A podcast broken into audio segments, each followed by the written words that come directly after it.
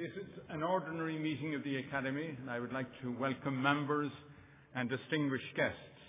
But it is an extraordinary occasion uh, for two reasons. Uh, first, because of the popularity of this event.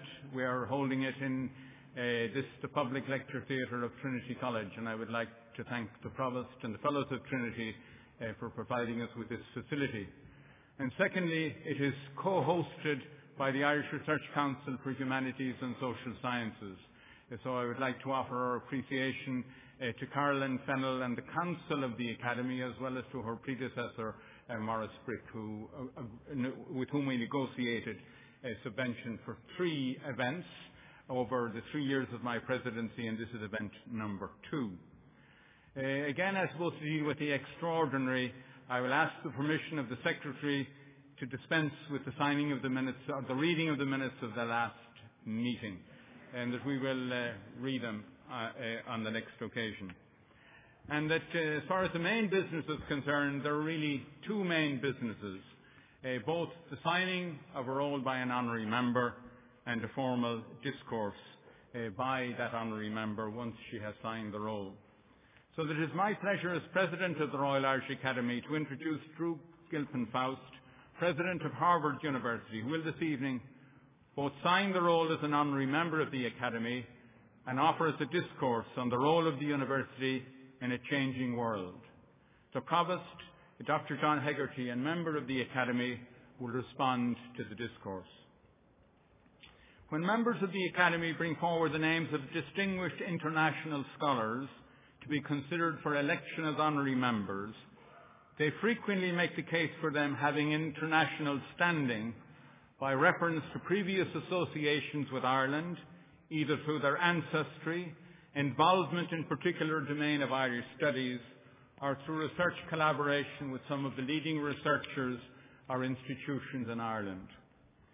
Drew Gilpin Faust possesses none of these attributes and was considered and acclaimed an honorary member by virtue of her scholarly achievements that led in 2007 to her being put forward and attaining one of the most coveted academic positions in the world, the presidency of Harvard University.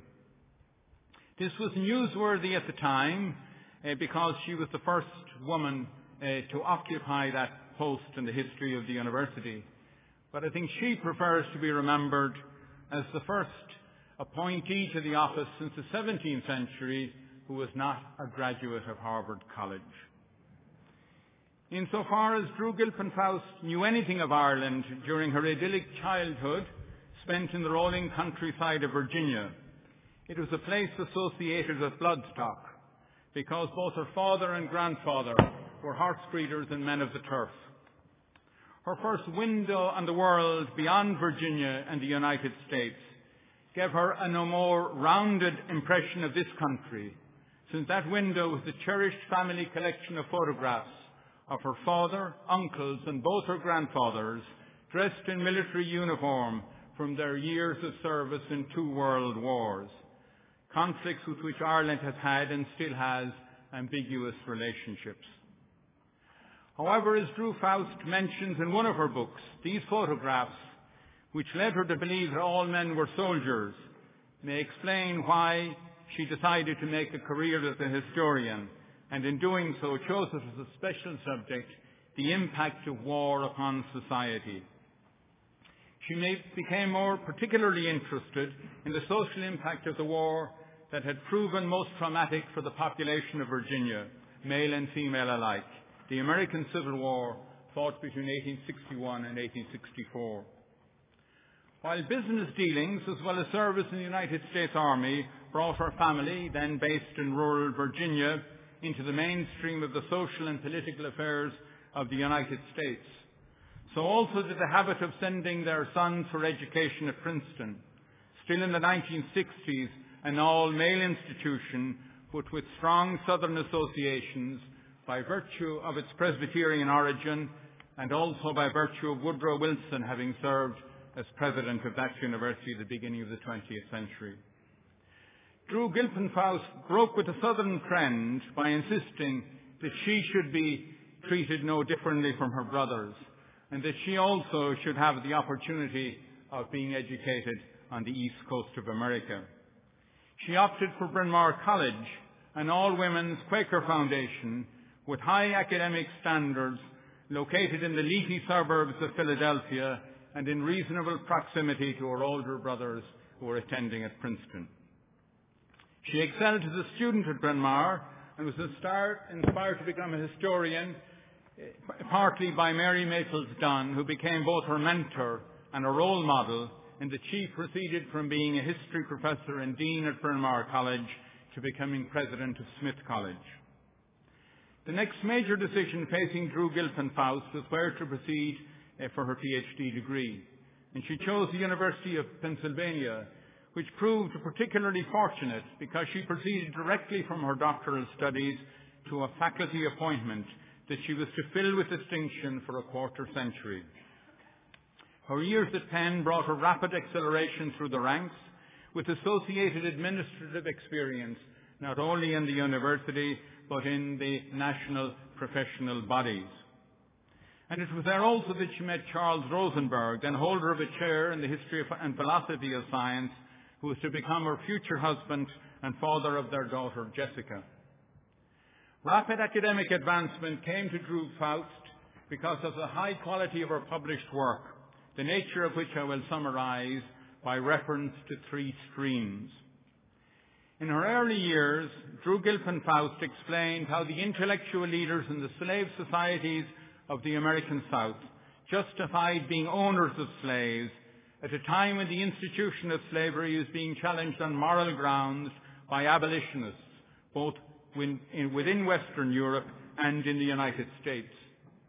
As she warmed to her theme, she demonstrated that the arguments adduced by these apologists for slavery were based on classical and biblical precedent, arguments of political economy, and benevolent paternalism, were more in keeping with Western enlightened ideas than were the arguments of the abolitionists, which played for the most part in human emotion and drew upon a selective reading of the scriptures.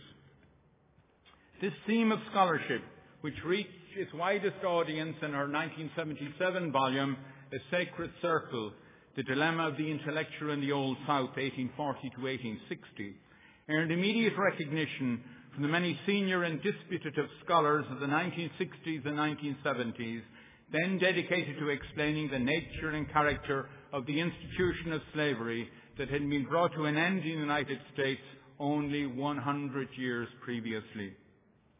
This work of Drew Gilpin Faust also provided an immediate stimulus to an investigation of that which came to be increasingly known as Southern nationalism, the ideology that propelled social and political leaders in what became the Confederate States to take up arms to defend what they increasingly described as their way of life.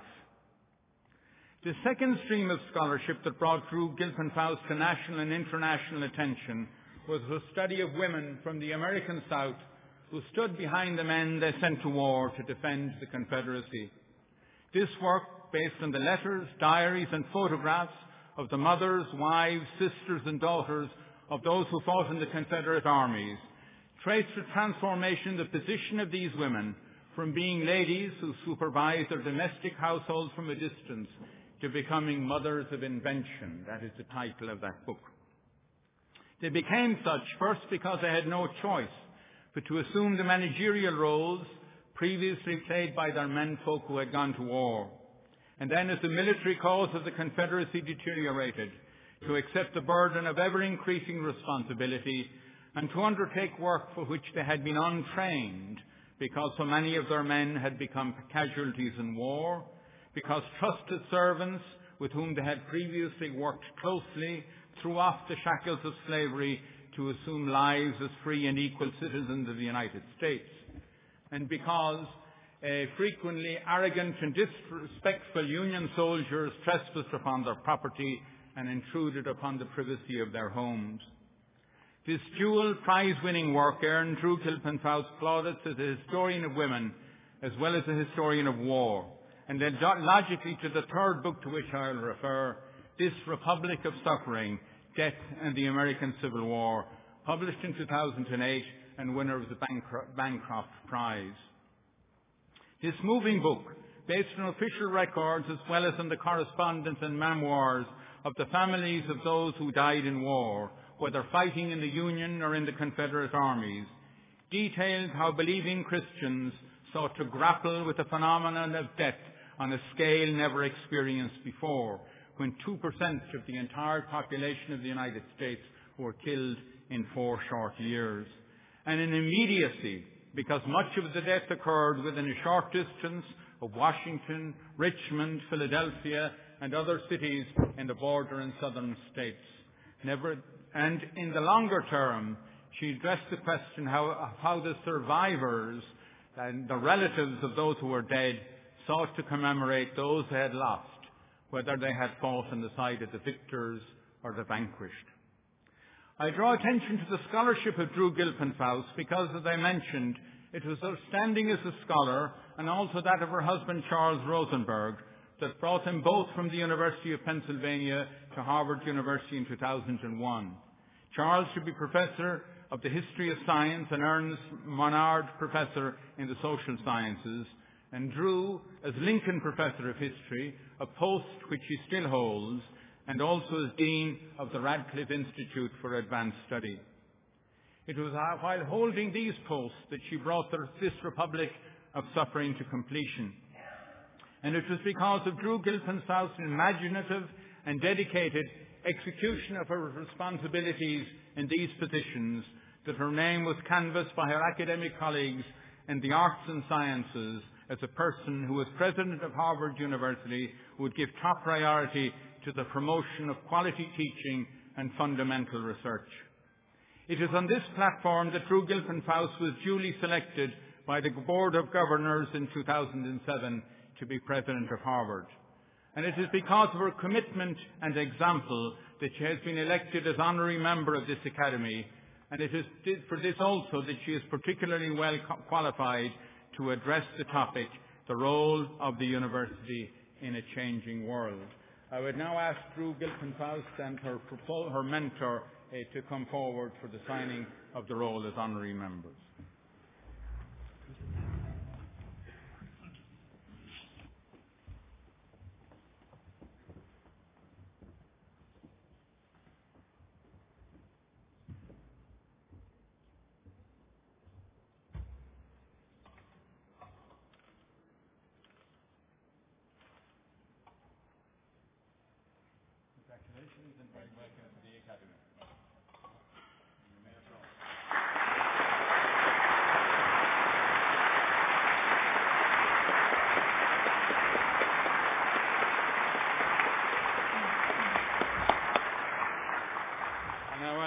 ask our signed member to come forward and give her discourse.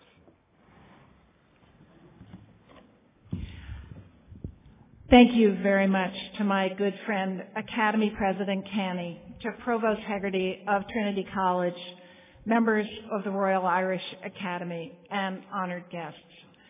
As I anticipated joining you here today, a famous story came to mind that involves the poet Robert Frost when he was invited to read a poem at the presidential inauguration of John F. Kennedy, Harvard's most famous Irish American graduate. At some point after the ceremony, Frost supposedly leaned over to the new president and said, You've something of Irish and something of Harvard. Let me advise you, be more Irish than Harvard. I fear that with me, the balance tilts in the other direction, and that you will be getting a great deal of Harvard, or at least of my reflections on my experience there in the last several years. But I want to take this moment when so much attention is being focused on universities here in Ireland and elsewhere to consider the place of the university in a changing and globalizing world. Your own Nicholas Canny, in his September 2008 President's Report, called for this academy to play a role in the discussion of these critical issues, serving, as he put it, as a university of universities. I'm honored to have the opportunity to be a part of that conversation. Prevailing discourse, familiar since at least the 1990s, emphasizes the university's place as a paramount player in a global system increasingly driven by knowledge, information, and ideas. We live in a time when knowledge is ever more vital to our societies and economies. In a world of rapidly circulating capital and people and of revolutionary communication technologies, knowledge is replacing other resources as the main driver of economic growth and education has increasingly become the foundation for individual prosperity and social mobility. In the United States, a recent survey found that the proportion of individuals who believe that higher education is absolutely necessary for success increased from 31% in 2000 to 55% in 2009. Data supports these perceptions. A U.S. Census Bureau study in 2002 found that a college-educated American earns about twice as much over a lifetime as one with just a secondary school diploma. Higher education generates broader economic growth as well as individual success. For example, a recent study determined that universities contributed nearly 60 billion pounds to the economy of the United Kingdom in 2007, 2008. And of course, this impact is not just national, but global. A ferment of ideas and innovation accompanies proliferating exchanges of faculty and students. UNESCO reports a 57% increase in the numbers of those studying outside their home countries in just the past decade. At Harvard, we have seen a fourfold increase in study abroad during the undergraduate years. And now more international students come to us as well. 20% of our total university-wide student population. In a digital age, ideas and aspirations respect few boundaries. The new knowledge economy is necessarily global, and the reach of universities must be so as well. Consider a few recent examples of this current of growth, exchange, and collaboration. The European Union's recently expanded study abroad program, Erasmus, sends hundreds of thousands of students and faculty to 4,000 institutions in 33 countries each year. The Persian Gulf states have recruited international branch campuses with investments in the hundreds of millions of dollars. Education City in Doha involves six American universities on 14 square kilometers of land. New York University's new Abu Dhabi campus opens this fall, admitting just 2% of the applicant pool and enrolling students from 39 countries. We can count at least 162 branch campuses of Western universities in Asia and the Middle East, a 43% increase in just three years. Singapore hosts 90,000 international students, as well as a campus of INSEAD, the global business school and programs with at least four American universities. China has engineered an explosion in higher education, the most dramatic in human history. Between 1999 and 2005, the number of degree earners quadrupled to more than 3 million. China is expected by the end of this calendar year to become the world's largest producer of PhD scientists and engineers. In India, the numbers attending universities doubled in the 1990s, and demand continues to surge. India's Human Resource Development Minister has stated that India needs 800 new institutions of higher education by 2020 in order to raise the age participation rate That is the percentage of college-age population enrolled in institutions of higher education in order to raise that rate in India from 12.4% to a target of 30%. Here in Ireland, that age participation rate increased from 11% in 1965 to 57% in 2003. Your global outreach has expanded significantly as well. Your online portal for open access research, RIAN, went live this month, inviting greater international collaboration.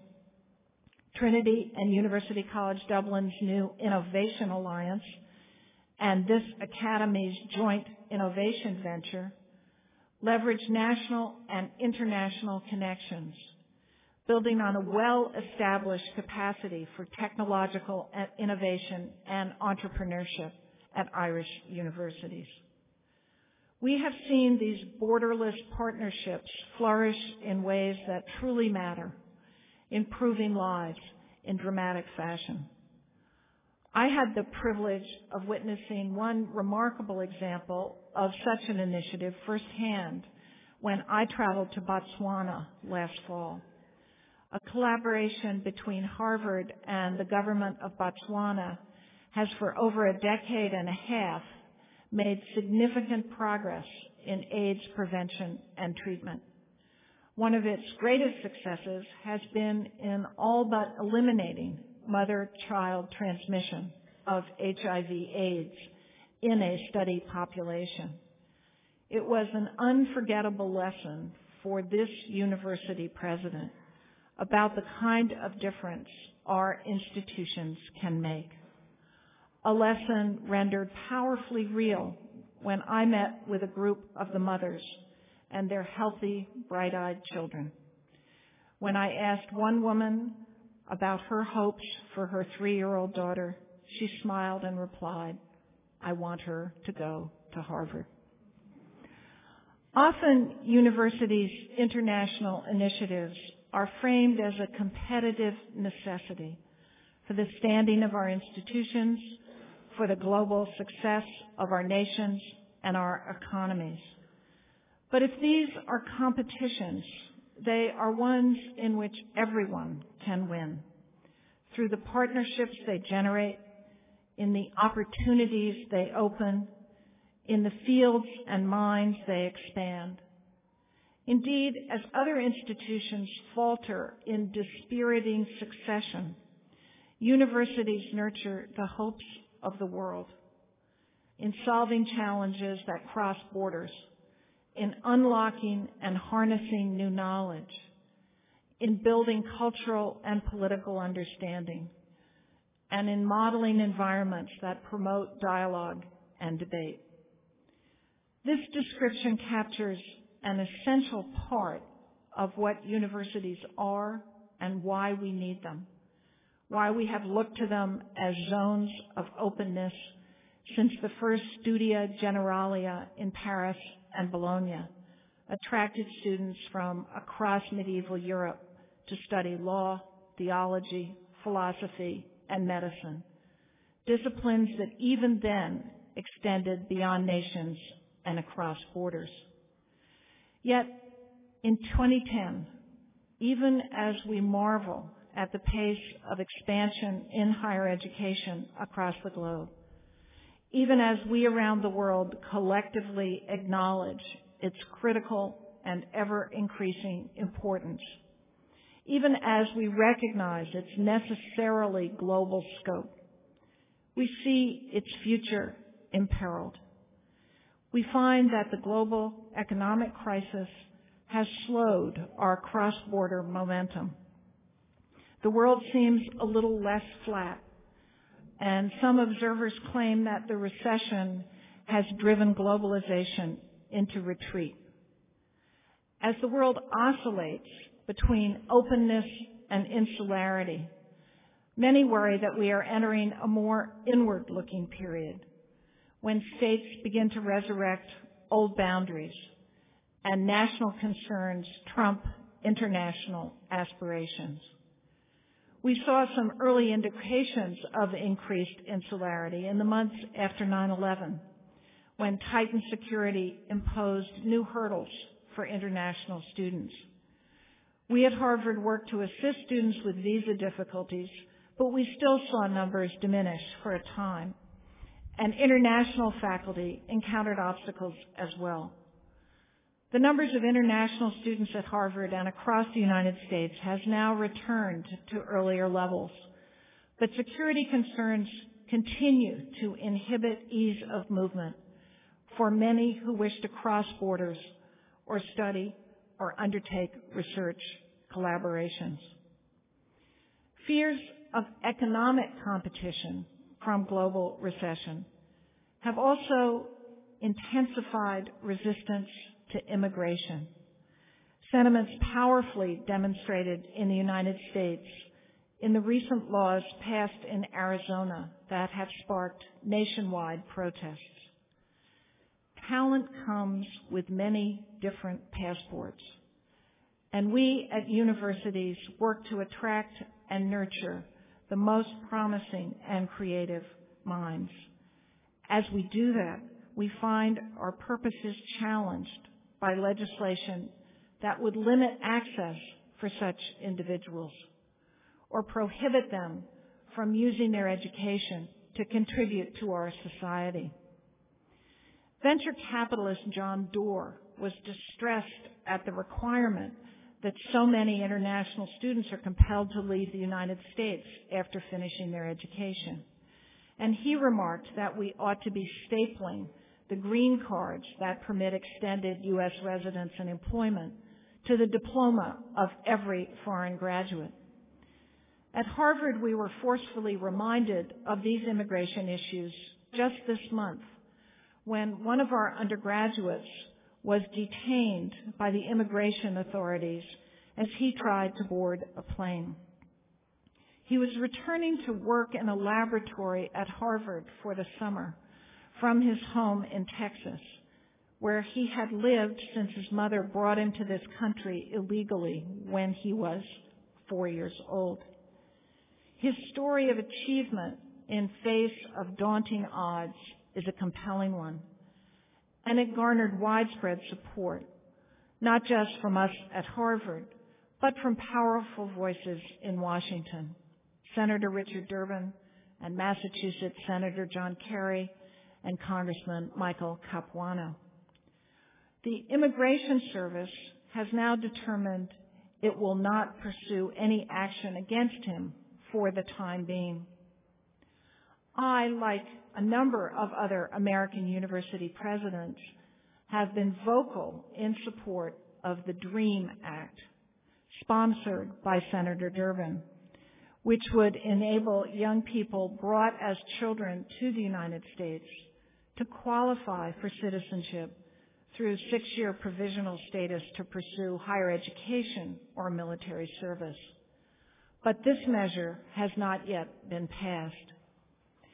As these anxieties about both security and the economy feed resistance to aspects of globalization, we face the specter of heightened impediments to border crossings, both literal and metaphorical, at a moment when higher education, more than ever, requires the free flow of talent and ideas. The global recession has, of course, produced an even more direct threat to the growth and health of higher education, a financial one. While the knowledge economy drives and indeed requires the unprecedented growth of higher education, in many places, university budgets decline and courses, faculty, and opportunities are cut back, even as enrollments and expectations rise.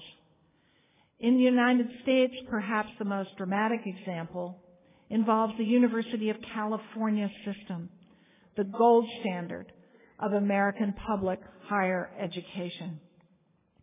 Shortfalls in state revenues led to a 20% cut in the university's budgets this past fiscal year. Faculty and staff have faced furloughs, layoffs, and salary reductions.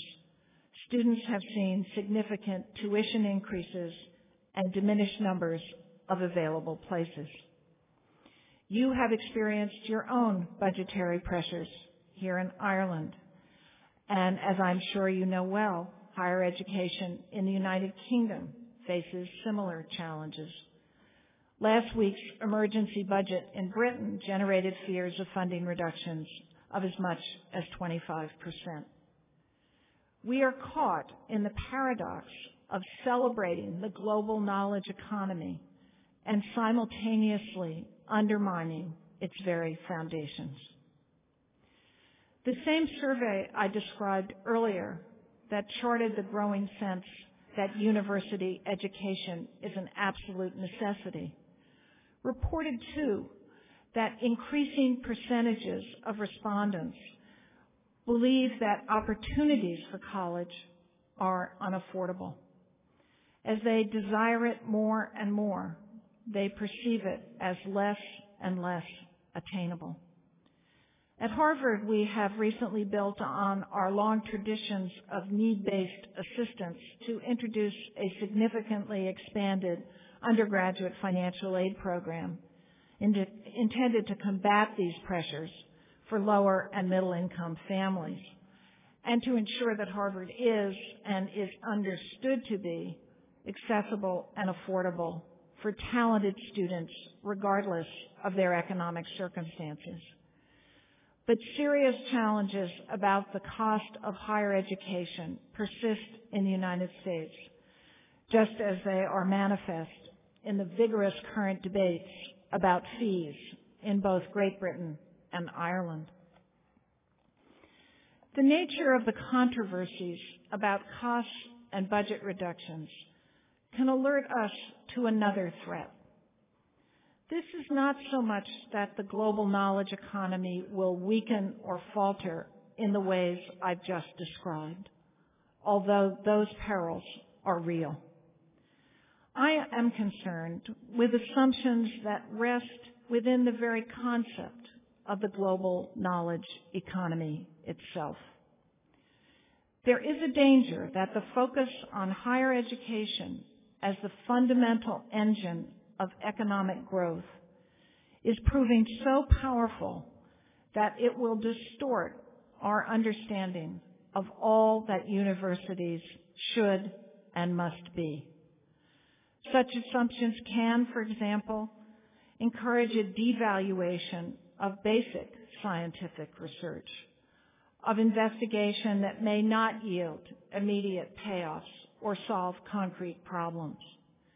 There's widespread concern in the United States at present about patterns of government research funding that advantage conventional risk-free proposals what Thomas Kuhn might have called normal science over less predictable, more ambitious, and possibly paradigm shifting endeavors. The intensely competitive global economy has driven governments everywhere critical partners to higher education to demand more immediate tangible returns on their investments. Too often, such an emphasis on the short term can mean especially painful cuts for disciplines whose value, though harder to measure, is no less real.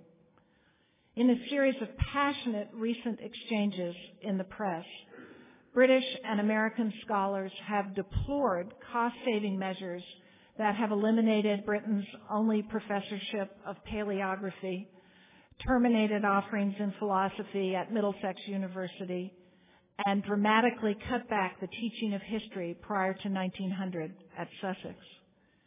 The eminent Oxford historian Keith Thomas concludes in the Sunday Times that, and I quote him, the position of non-STEM, science, technology, engineering, mathematics, the position of non-STEM subjects is seriously threatened. Yet, as Salter Sterling recently reminded us in the Irish Times, and I quote here again, any government worth its salt must be every bit as concerned with the humanities as with technologies. As stewards of centuries-old traditions of higher learning, we must work to assure that the understandable effort to promote what is valuable not eclipse our support for what is invaluable. When we define higher education's role principally as driving economic development and solving society's most urgent problems, we risk losing sight of broader questions, of the kinds of inquiry that enable the critical stance, that build the humane perspective, that foster the restless skepticism and unbounded curiosity from which our profoundest understandings so often emerge. Too narrow a focus on the present can come at the expense of the past and the future, of the long view that has always been higher learning's special concern. How can we create minds capable of innovation if they are unable to imagine a world different from the one in which we live now? History teaches contingency. It demonstrates that the world has been different and could and will be different again. Anthropology can show that societies are and have been different elsewhere, across space as well as time. Literature can teach us many things, but not the least of these is empathy. How to picture ourselves inside another person's head, life, experiences, how to see the world through a different lens, which is what the study of the arts offer us as well. Economic growth and scientific and technological advances are necessary but not sufficient purposes for a university. And within the domain of science, universities have a distinctive obligation to nurture and fulfill the deep human desire to understand ourselves and the world we inhabit and inherit.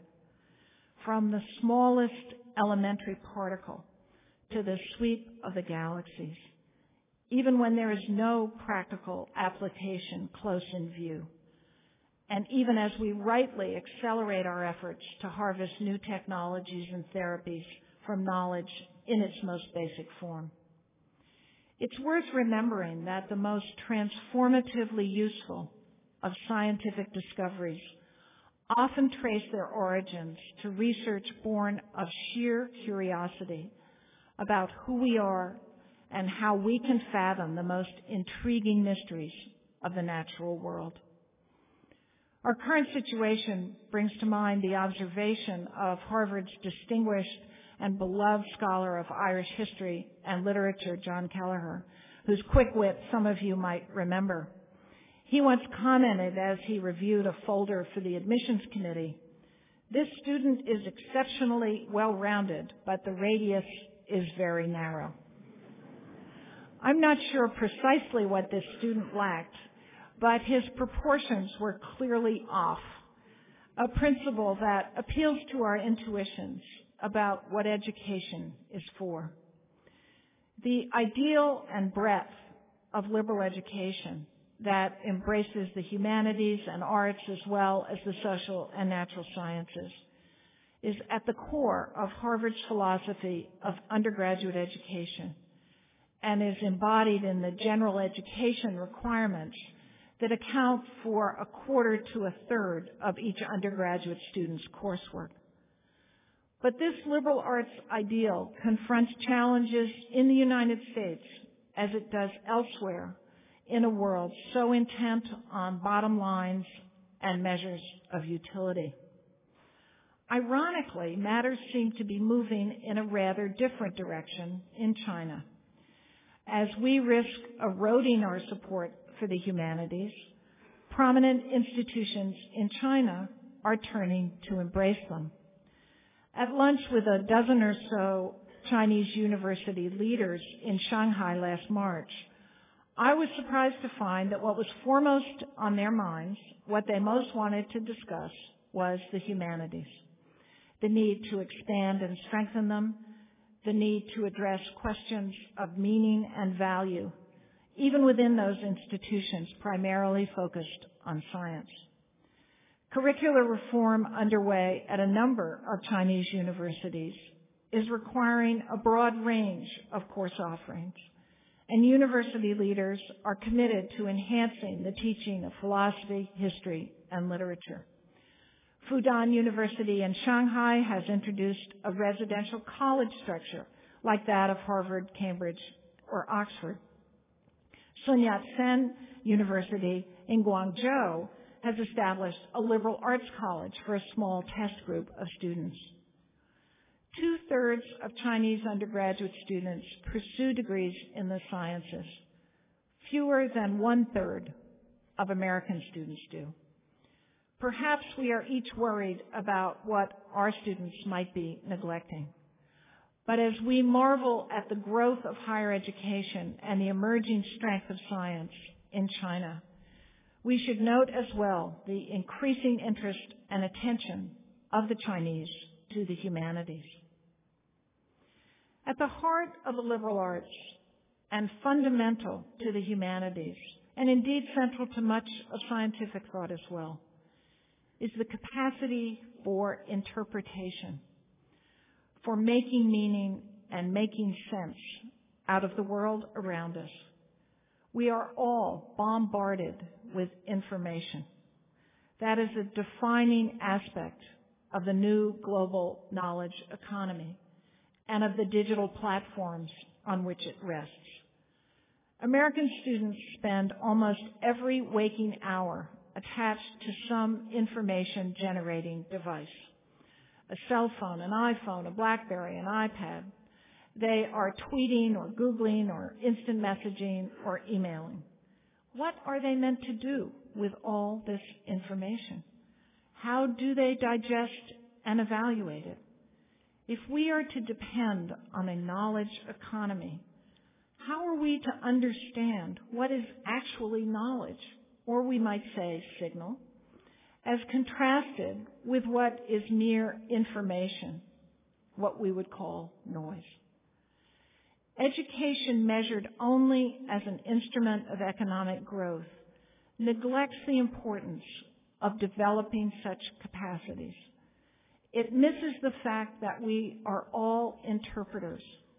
It ignores that some things are not about facts, but about understanding and meaning. Let me offer some examples of the contrast. The first example is in the field of law, which constantly requires the reassessment of facts as their significance changes with a changing world. That is how former Supreme Court Justice David Souter described it at Harvard's commencement a few weeks ago, showing as false the notion that judges decide cases simply by viewing facts objectively and reading fairly.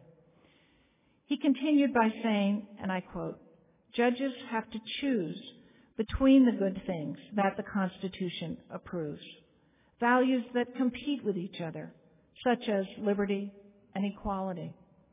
And I continue to quote, they have to choose not on the basis of measurement, but of meaning. The second example is in the realm of economics. In all fields, we are tempted to over-apply our models when our desire for certainty runs past our understanding. Which of us does not have this impulse? And as Paul Volcker, chairman of the U.S. Economic Recovery Advisory Board, recently observed, a basic flaw underlying the recent economic crisis was the notion, and I quote him, that the thinking embedded in mathematics and physics could be directly adapted to financial markets, which, as he put it, are not driven by changes in natural forces, but by human phenomena with all their implications for herd behavior, swings in emotion, and political uncertainties.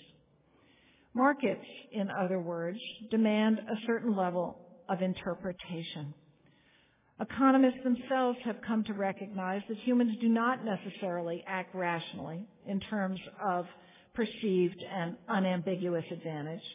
And so we've seen the emergence of the new field of behavioral economics. A third example is in my own field of history. One aspect of being a historian is pursuing new discoveries, the unknown material in a neglected archive, or the data or detail previously overlooked, the historical event never before noticed or analyzed. But history is, of course, not just an accumulation of information. It is ineluctably interpretive. Data does not stand on its own. History does not actually tell us anything. The historian tells us about history.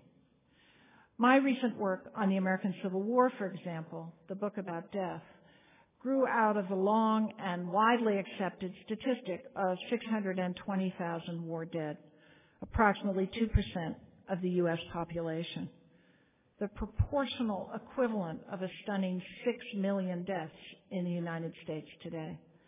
But no one had really asked about the implications of that fact. How were they buried, commemorated, mourned, remembered? But most of all, I wanted to know what all of that meant to those who lived through it, and thus what it might mean about how we live and how we die today. The foundation of the book is investigative. It ends with 50 long pages of footnotes. But the force of the book is interpretive. This kind of understanding lies at the essence of a university. Meaning is about interpretation.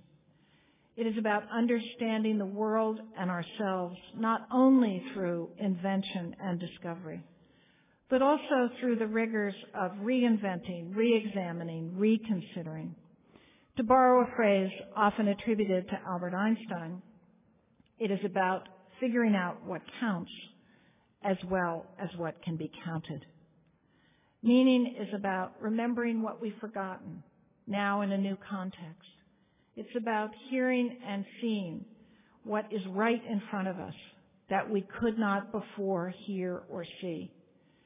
It is about wisdom that must be stirred and awakened time and again, even in the wise.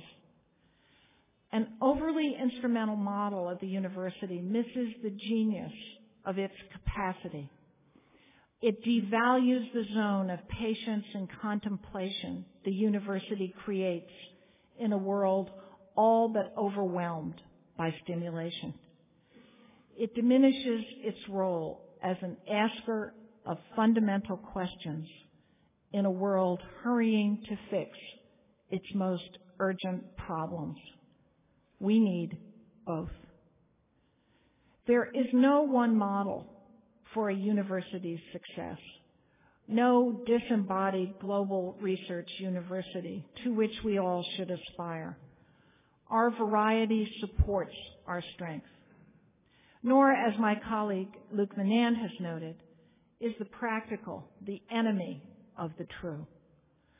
From the beginning, universities have drawn power from the creative tension between the search for applied knowledge and the devotion to knowledge pursued for its own sake, for the simple satisfaction of curiosity. As early as 1862, the American government addressed this tension at the heart of higher education with the Morrill Act, which founded the land grant colleges that have evolved into our great public universities. The measure explicitly sought to balance what it called liberal and practical education, encouraging agriculture and the mechanic arts, while at the same time preserving scientific and classical studies. Humans have an insatiable appetite for understanding and for meaning. It is in no small part what makes us human. A testament to that hunger is the remarkable response to Professor Michael Sandel's moral reasoning course at Harvard called Justice. This course, taught in Socratic style, has long been among the most popular of our undergraduate offerings. Recently, it's been filmed and distributed online, and now people around the world can experience the course. They can engage with the contemporary moral dilemmas it confronts and with the traditions of philosophy that have addressed similar questions from ancient times to the present. The course, astonishingly, has become something of a worldwide phenomenon. The series has had more than a million viewers. It's so popular in Japan that the Wall Street Journal wrote last week of what it called the newest Japanese TV craze, philosophers. I have learned that modern Ireland, Ireland chose as the designated word for professor the old Irish term Ollamh, the name for the highest rank of ancient Gaelic poets. I don't know the reason, but I can guess. Poets are acute interpreters, fluent in meaning. Among the best of our time is Seamus Heaney, Harvard's former Boylston professor of rhetoric and oratory, beloved in Massachusetts as in Ireland something of Irish, and something of Harvard. In 1986, Seamus Heaney composed a villanelle in honor of Harvard's 350th anniversary, and he read it before those assembled to celebrate. The poem begins with a spirit, the spirit of John Harvard, walking Harvard Yard. In the convention of the villanelle form, its first stanza then its third and fifth each end with the same line. The books stood open and the gates unbarred. But in the poem's last line, the conclusion of the sixth stanza, Heaney breaks convention by changing the verb tense of the refrain from past to present. The books stand open and the gates unbarred. The shift unites the past and present of learning, of higher education, and of America's first university. Heaney's deviation from form suggests to me that he may have indeed intended to emphasize what I am disposed to see. The perpetuity of these essential foundations this immortal spirit of openness, inquiry, and access that have defined and must continue to define universities. In the 17th century, long before science split the atom, before America's triumphal expansion to a distant western coast, a tiny college on the edge of the wilderness, product of that age of global expansion offered the freedom of learning, the open gates of access to knowledge. And today, one year short of 375 years later, centuries more knowledge has opened for argument. Gates have widened to all from around the world. Begin again, Heaney urges, where frosts and tests were hard. Find yourself. Look to the past to help create the future. Look to science and to poetry. Combine innovation and interpretation. We need the best of both. And it is universities that can best provide them. Thank you very much.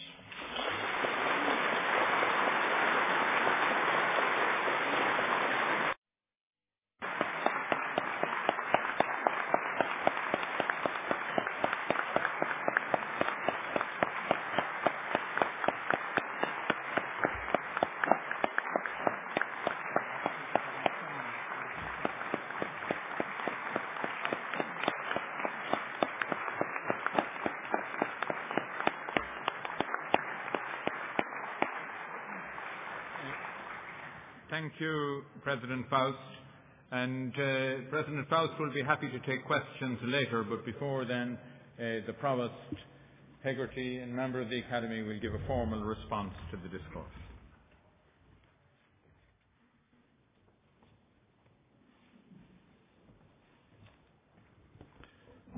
Well, President Faust, um, President of the Royal Irish Academy, um, distinguished guests and colleagues and friends, uh, it has been a great pleasure to hear the thoughts and reflections of the President of one of the world's most distinguished universities on the role of the university in changing times.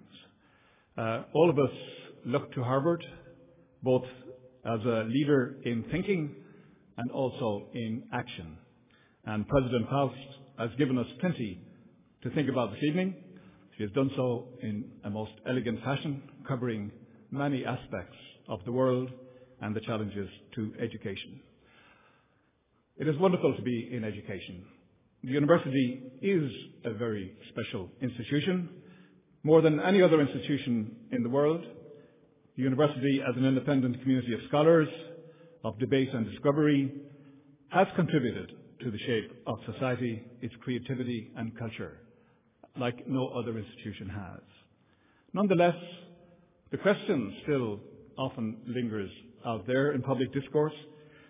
Um, are the universities capable of adjusting and changing, especially at a time when so many institutions uh, of the state have faltered and fallen to their knees?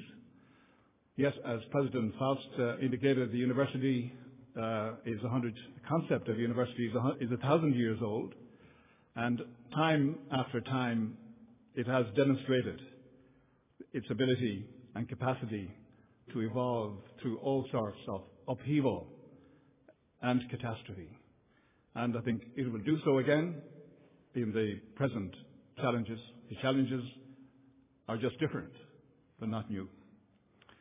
Uh, and it will do so even if the expectations of the university have never been greater. Uh, and in the context of a university world that is surging ahead at an extraordinary rate in every geographical part of the world, India, China, South America, Africa, and so on. The themes addressed by Professor Faust uh, President Faust, to highlight some of these massive changes resonate well with this small nation of ours. Uh, we are experiencing the same challenges. Uh, she mentioned uh, globalization. Um, I'm conscious that the concept of globalization is not really novel uh, to Ireland if you take a long enough view of history. The monasteries in the early mid- Middle Ages were wonderful international centers of learning here. Uh, scholars came from all over the then known world from Europe to study here because this is where the excellence was. And monks from here brought education and, of course, Christianity across Europe. So it was a time, it was a golden time uh, of, of high learning in which the monasteries played a central role for whole communities. And I think there's a lot that we can be inspired by from lessons of that time. In more recent times, and I guess I'm talking about 200 years of recent times, um, the, uh, small uh, country of ours on western fringes of Europe uh, has been characterized by emigration, uh, much to the US. Uh, so we've been conditioned to think beyond the bounds of our nation and Europe. We have no choice. If we think we have to think about outside the boundaries of this small country. Uh, nonetheless, I would say that we are behind in terms of the international, internationalization of our education. Uh, we think we have much ground to, make up, uh, particularly in the context of the shift in the balance of power between East and West. President Faust uh, mentioned that India is contemplating the need for 800 new universities. Think of what that would mean. Think of what the evolution of 800 new institutions would mean. Think of the experimentation that would go on in both learning and research and, pedagogy. And think of what it would mean for the whole, what it will mean for the whole concept and definition of a university. So we have to watch that space. Uh, in Ireland, thanks to the foresight of government, sometimes uh, uh, at the uh, spontaneous decisions by ministers in the past. Um, we have made massive strides in increasing participation at third level. Um, participation of 18-year-olds in higher education has surged past 60% over the last two years, and our system has responded well to this. Um, but uh, It is envisaged that participation will double again over the next 20 years. This is mind-boggling for many people, and this is taking into account the needs of lifelong learning, reskilling, and people coming back into education, dipping in and out right throughout their lives. This will demand a great diversity of institutions with a scale for each which is appropriate to their mission, with a differentiated mission. So I believe that there will be a lot of experimentation here in this country over the next 20 years, while countries like India experiment on a grand scale with hundreds of new institutions. President Faust spoke of the importance of liberal education in producing the well-rounded graduates, and she cited how China is embracing the humanities at a time when uh, this domain seems to be underappreciated uh, in many countries. In this country, uh, we often go back and cite Cardinal Henry Newman. He was the first rector of the Catholic University of Ireland. It's now UCD. Uh, in 1854, uh, in his book, uh, The Idea of the University, he considered that he was, in talking about the university, that he was, and I quote, "Speaking of the high protecting power of all knowledge and science, of fact and principle, of inquiry and discovery, of experiment and speculation." What a wonderful notion.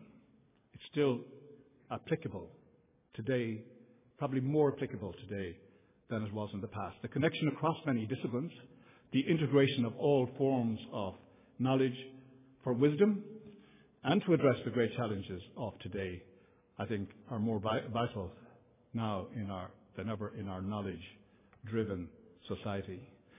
Um, Enda McDonagh, who's an Irish theologian, spoke in this very hall a number of years ago uh, I'm a physicist, so I probably remember this uh, uh, specifically, but um, he talked of what is needed to create the well-rounded person. And he spoke of the four Ps, as in the letter P. And I'm sure you're guessing what they are, but he saw them as physics, philosophy, poetry, and prayer. I think that's a very good description of what it means to be human. Now, you may have different views about each of those. You may have different views of what prayer means. But yes, it does describe something uh, integrated about the total human experience. Uh, I could not agree more with uh, President Faust about the importance of the humanities along with the sciences in determining the wisdom, health, and wealth of a nation. On the one hand, the cultural aspect of science is often neglected uh, because of the focus, and of course, the important focus on economic return.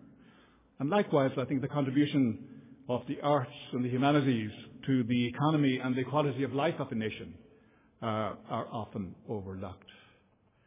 We need both aspects, as President Faust mentioned.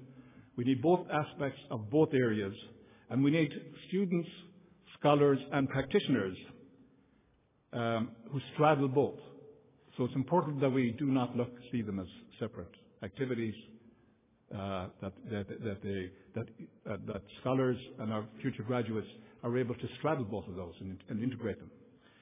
Um, and As President Faust mentioned, since civilization began, humans have always sought to make sense of their lives, their life, make sense of life and death, uh, the position of an individual in the universe and the sequence of nature. And this is all about the humanities and the sciences together. It's not really, they're not really different uh, in that sense. And of course, I think students appreciate this. The demand for the humanities is, is huge. I think society is interested very much in the humanities, very much interested in the sciences. Um, the question is, of course, whether at, at uh, uh, those who are uh, who are in charge of financing or funding uh, those areas um, really recognize the importance of the humanities. And I think there's an interesting test coming up um, and that is if and when the uh, famous PRTLI uh, research program, when it's, if, if it's going to be announced, but I assume it will, but when it is announced, whether the humanities will feature strongly in it, I am quietly confident that they, they will. Now, throughout all of the change that uh, President Faust uh, mentioned, um, she clearly indicated the importance of not losing sight of the well-honed, tried and tested values of the university worked out over many centuries. I think there is a danger of seeing universities as production lines uh, instead of communities of learning and scholarship. Production lines in which productivity is the key, and there's no end to productivity in that sense. Uh, um, production lines in which consumers, students that is, check in, uh, avail of packets of knowledge they take off the shelf, uh, come out stamped with a degree, uh and ready for instant service. Given the pressures of mass education, you can understand this mentality, but it has nothing much to do with the spirit of true education, nor has it much to do, I think, with quality. President Faust talked of the tensions in the university, and especially as regards uh, research, uh, and the increasing expectations from research, the tension between short-term return versus laying the foundations of knowledge and scholarship, between applications-driven versus curiosity-driven research. Uh, I think there is probably no resolution to this uh, tension. Perhaps it's creative tension, and perhaps that is, we actually need that. Um, but it seems to me that the best groundbreaking research actually combines all aspects of, uh, of, of, of, this, these different approaches, uh, in different ways, at different times, and driven by the best and most curious minds, um, and minds that do not fit neatly into tidy boxes of being this or that, short term, long term, uh, applied or fundamental. The best minds do not think in that way.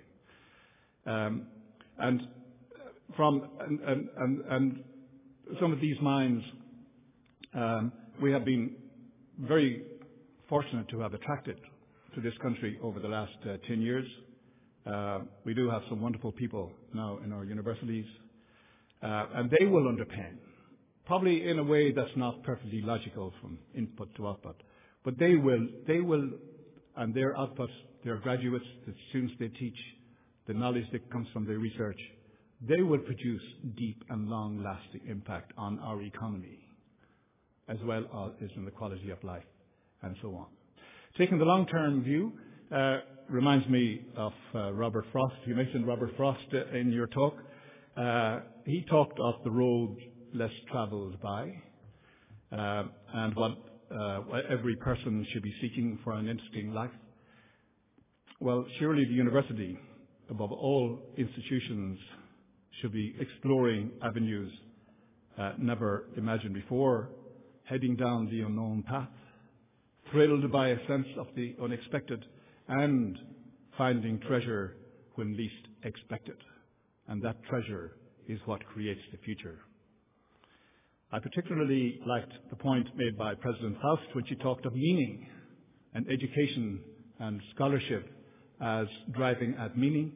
And I especially liked the, her reference to the importance of being able to see what is immediately before us in new light as a result of the study of history, the study of cultures, study of science, and so on. And um, President Faust quoted Seamus who I just down here in the audience. Uh, I would like to uh, quote another of our great Irish poets, uh, Patrick Kavanagh, in his exquisite poem Epic, when he talked of the global relevance of a local row over land, which is not uncommon in this country. And uh, just to remind you of um, what he said, the last uh, four lines of it, he said, I inclined to lose my faith in Ballyrush and Gortin till Homer's ghost came whispering to my mind. It said, I made the Iliad from such a local row. Gods make their own importance. So it is important that we see the special factors in our immediate neighbourhood to build a basis for global impact. I think we're all surrounded, every university, no matter where it is, we're all surrounded by richness that is begging to be identified as such. So I like your idea of meaning, of being able to see what's there, taking a different perspective. Finally, uh, President Faust mentioned the challenge of financing the university. We tend to leave money to the end, but uh, we know that in every discussion, everybody's thinking about money.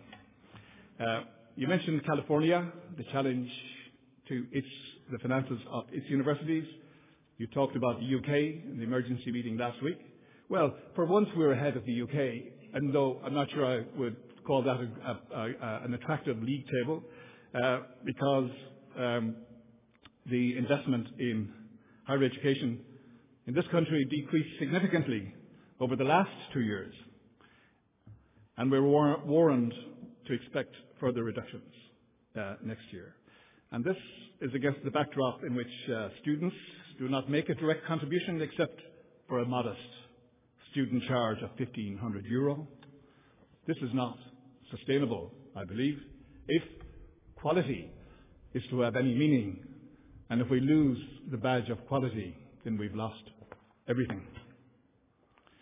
So I see no alternative to the reintroduction of a direct student contribution in whatever form, but I would be very disappointed if the government saw this merely as an opportunity to disinvest in education when the demand is still rising.